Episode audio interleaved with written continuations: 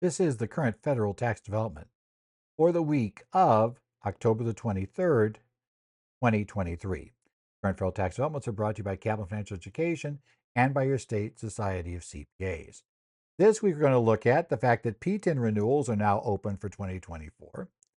The IRS has announced a program to allow for withdrawal of ERC claims. And we'll talk about an actor's estate that loses in an attempt to claim he had validly rolled over a non traditional investment held in his IRA. Let's start with the PTIN renewals. Now, this is from the IRS Tax Professional PTIN system dated October the 19th, 2023. Now, the IRS has opened the PTIN systems for renewals at this point. So, hey, that, that's probably good news. All tax preparers will need to either renew or obtain a PTIN before preparing returns for 2024. Obviously, if you're preparing returns in 23, you need to have a 23 one already. If you're just starting for some reason this late, uh, you'll need to go get one, but that's something that should have already been discussed with you. The price to renew is down to $19.75. That's a decrease was previously announced related to the IRS loss in the tax court on this issue. And you'll need to again confirm you're aware of the requirements to maintain the security of your client's data. Uh, that's mainly so that you can't claim later if something goes wrong that, hey, I never knew. That's the last box you're going to check before you basically go to pay for your PTIN. Again, probably a good idea to put this together now because it's starting now. Uh, but just, just be aware we're now down that path. Now, the big news this week was the IRS announcements for a voluntary withdrawal program. This is entitled From the Employee Retention Credit. It is a fact sheet we'll look at, which is Help for Businesses Steps Withdrawing an Employee Retention Credit Claim, fact sheet FS 2023 24, issued on October 19th. On the same date, the IRS issued a news release and they put up a page for the employers to use to walk through how they'd go through the program. Now, when they announced their temporary suspension of processing of new ERC claims in September of 2023, indicated two new programs would be announced in the fall. The first would be a program to voluntarily withdraw claims that had not yet been paid or which had been paid but the refund check had not yet been cashed or deposited, and that's this program, as well as a program for those who have been paid to voluntarily return those funds with maybe certain additional relief. That program has not yet been announced, so be aware of that. Now, to do this program, you have to meet four criteria. First, you must have made a claim on the adjusted employment tax return, Form 941X, 943X, 944X, or CT1X, not on the original 941. If you have an original one that hasn't been processed yet, uh, there's some problems, but that, that this isn't the program to withdraw it. Uh, you filed the adjusted return only to claim the ERC. You made no other adjustments on that uh, amended return. If you did, this is not the program for you. Also, you want to withdraw the entire amount of your claim. If you just want to reduce it, this is not the program for you. And the IRS has either not paid your claim or they paid the claim, but your taxpayer has not cashed or deposited the refund check. Now, some that don't qualify, but they have some advice for, it, if you want to reduce the amount of your credit or make other changes to the return, the adjusted return, the ERC FAQ page has information for both of those cases. They updated that as of October 19th, uh, specifically telling you how to handle those situations.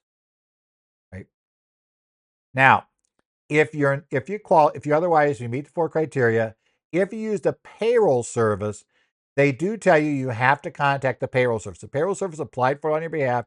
You have to contact them because they may very well have filed one large claim for everybody. And assuming they did that, they have to process the refund claim on them. You cannot file your claim if you went through that system, at least until you get the go ahead from the payroll service, it's okay to do so.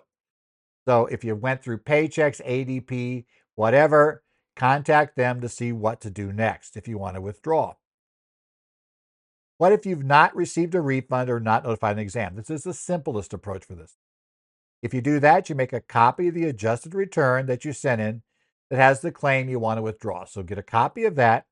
In the left margin of the first page, write the word withdrawn. In the right margin of that page, you want to sign and date. Have an authorized person sign and date it and write their name and title next to their signature. Right? Uh, then you want to fax a copy of the return to the IRS ERC claim withdrawal fax line at the phone number 855 738 7609. This is the withdrawal request. You want to keep this with your tax records. Uh, they do have instructions for those who cannot fax a return. What they're going to tell you to do if you can't fax a return is they're going to want you uh, to basically send it in mail, but have it traced. That'll be the key. They strongly prefer the fax. If you can make it work, make the fax work.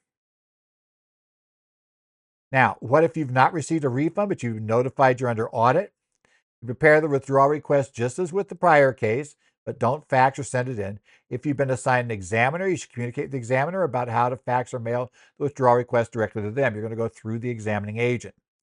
If your case has not yet been assigned an examiner, but you have an audit notice, you should respond to the audit notice with the withdrawal request using the instructions in the notice for responding. We're going to respond to it. We're going to basically use that and attach the request that we would have faxed in. Uh, presumably, that'll then be handed on to whoever is going to be assigned to our case, and they will work through processing it, assuming it goes through. If you did receive a refund check, but you've not cashed or deposited it yet, um, you know, you're going to mail the voided check with your withdrawal request. You're going to prepare that claim withdrawal request as in the prior two cases, but again, don't fax it this time. Only fax it if you've not yet received a check, right? In this case, go ahead and write void in the endorsement section on the back of the refund check. The clients cannot deposit the check in their bank account, then write a check to the IRS. That does not work. If they deposit the check, they are not eligible for this program. So they have to have not deposited. It. Mail the voided check with their withdrawal request. Prepare the claim, like we said, do that in line.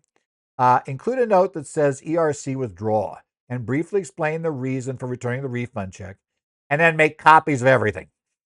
Front and back the voided check, the explanation notes, the sign and data withdrawal page. Keep that in your records. I would tell every client, you know, that that's in process right now that might be considering this about, well, here's what we're going to have to do if you get a refund. If you get a check, don't cash it. And that's also going to be true if you've sent in the withdrawal request. The next day a check comes in. I would, again, not cash it, right? We'd start working something different. That's going to happen to somebody. Right there it is. Now, I also say if you, if you did get the check, don't staple, bend, or paperclip the voided check. Uh, include it with a withdrawal request, mail it to the IRS at an address in Cincinnati uh, P.O. Box Cincinnati Refund Inquiry Unit, P.O. Box 145500, mail stop 536G in Cincinnati. Um, make sure you track your package to confirm delivery, and I'd probably suggest using registered mail for this. It's just going to be the simplest approach. Um, in essence, that that gives the highest chance it doesn't get lost. There's a reason why you use registered mail for like stock certificates and the like. Uh, I'd, I'd, consider paying for it in this case just to avoid the hassle problems. Okay. They will notify you if your withdrawal request has or hasn't been approved. If it's not approved, you want to figure out why it wasn't. If it's a simple fix, get it fixed. If, however, the IRS provides limited details, there has to be at least some concern about why that's true. And that has to be, you know, are they considering a potential criminal referral? And again, that's most likely going to occur if they believe your clients invented employees, right? Or done something else that clearly you should have known was wrong. They didn't really pay any wages in the quarters in question. Uh, could look bad if your client never actually filed the 941 to begin with. Uh, that'd be a bad move. You know, th- things like that. So obviously, consider that because you could be your client's own worst enemy. Uh, if in fact there is a CID referral, if you continue to work with them, because anything you learn you can be forced to testify. So, you know, if it appears that that there's, you know, and hey, clients sometimes lie to you. So, and you don't want to find out about the lie. So again, if not, tell them you probably should go seek legal because there are very few reasons why they should reject.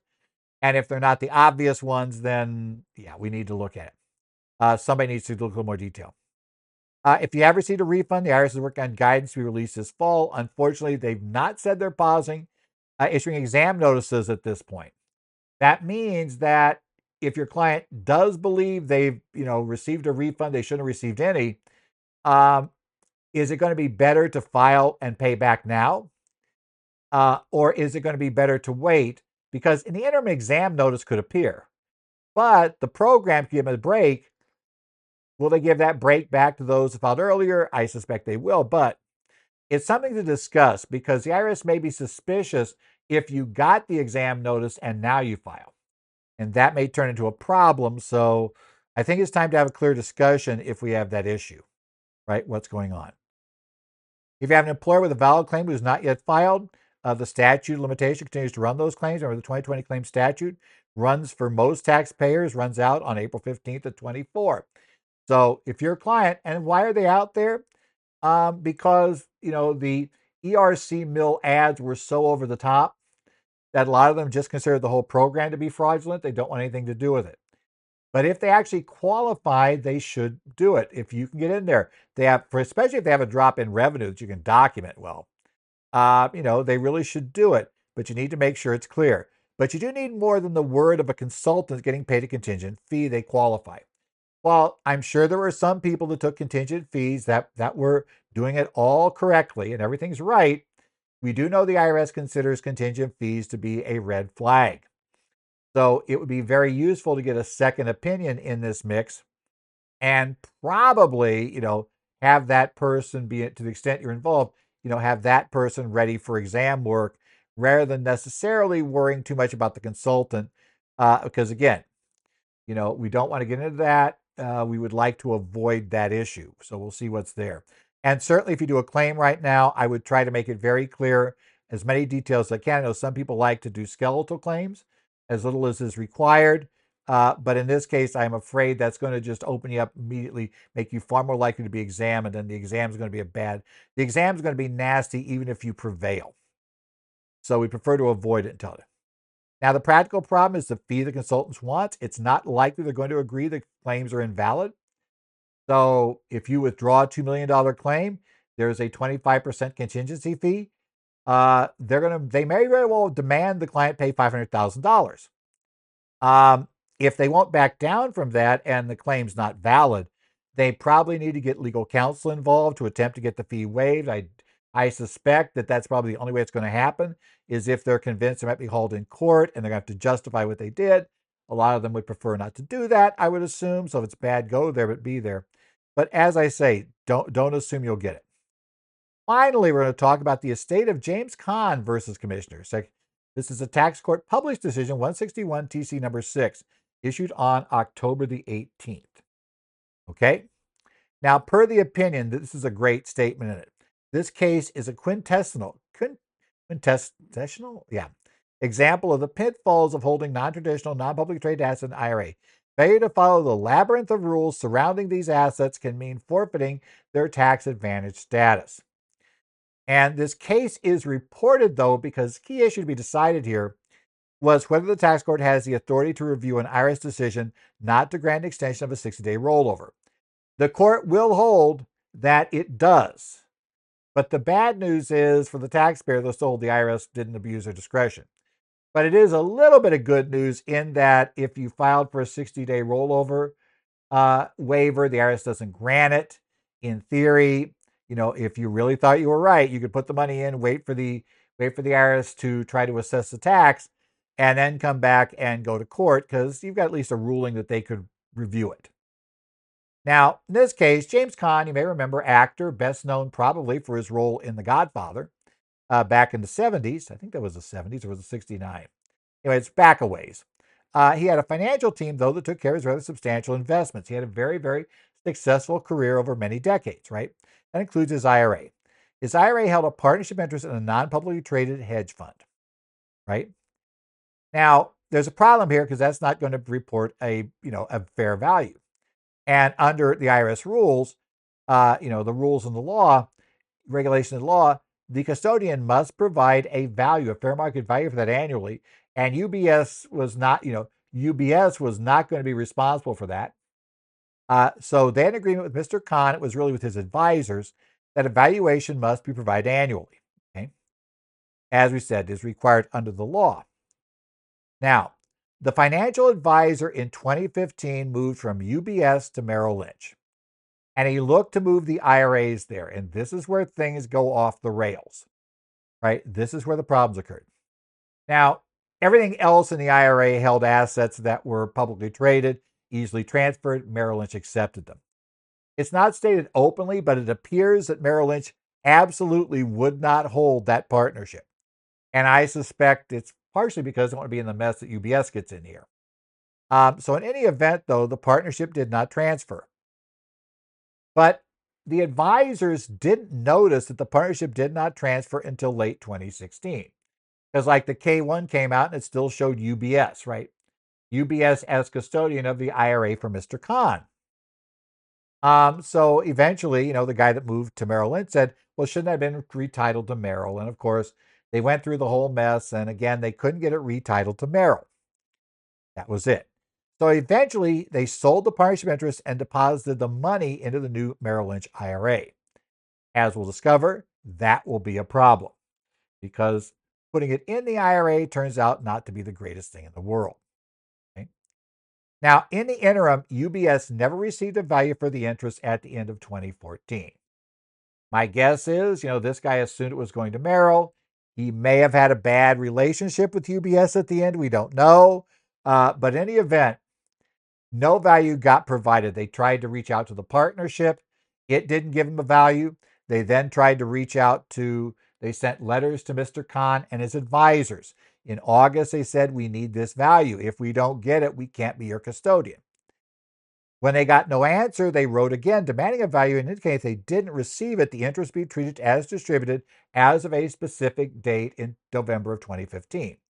Again, no answer was received. So as of that date, they distributed it, right? It was out, right? So in November of 15, they sent a letter again to all the parties, noting that they had resigned. Mr. Caan was now the owner of the partnership and that he had 60 days to roll it over or it's going to be taxed as a distribution. Again, no one reacted to this letter. Now, it's tough to know why they claim they never got the letters. The court will not buy that story. So I'll phrase that right there. Um, they, they found it implausible. Uh, more likely, everybody assumed somebody else took care of it, and nobody ever took care of it all. Right? So what happens, except for UBS? The first reaction came when a 1099R showed up. That's probably the surprise most people that suddenly there people started moving, right? UBS was asked to, but refused to revise the 1099R. That's what the guy that moved to Merrill said. Well, fix it. You, you guys, you guys shouldn't have dis- distributed it, et cetera, et cetera. So on the tax return, the tax preparer reported it as rolled over. Of course, that's going to match any 5498s, right? Not going to work. The IRS issued a CP 2000, right? And by the way, the, the rollover came out, finally got cash over after he sold the interest.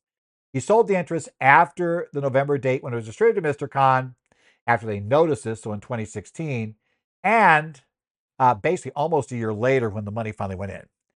So they sought a PLR for a late rollover. Okay. And as we said, that's it.